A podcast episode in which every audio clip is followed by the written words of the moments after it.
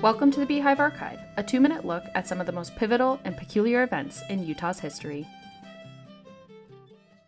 Settled in 1869 on the broad plain of Utah's Cache Valley, the fledgling town of Newton struggled for survival.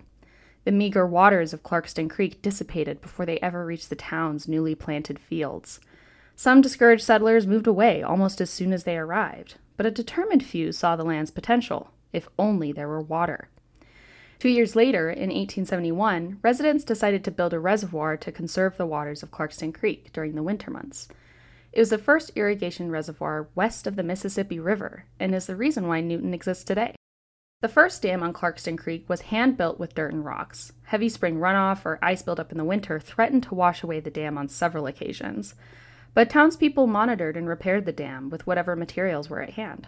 Late one night in 1903, for example, Newton residents were called from their beds as the dam threatened to give way.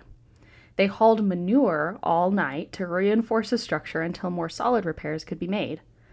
The original stone dam was maintained until the 1940s when federal funding made possible the construction of a new dam. The Civilian Conservation Corps built the new dam about a mile downstream, which created a larger, more stable reservoir. The remains of the original dam are still there, and you can see it peek out of the reservoir when water is low.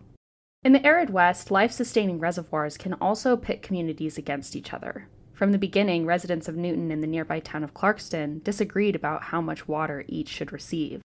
After a long series of disagreements and court battles, the matter was settled in 1922 when Newton won the right to impound water during the winter, but Clarkston got water 15 days out of 20 during peak irrigation season.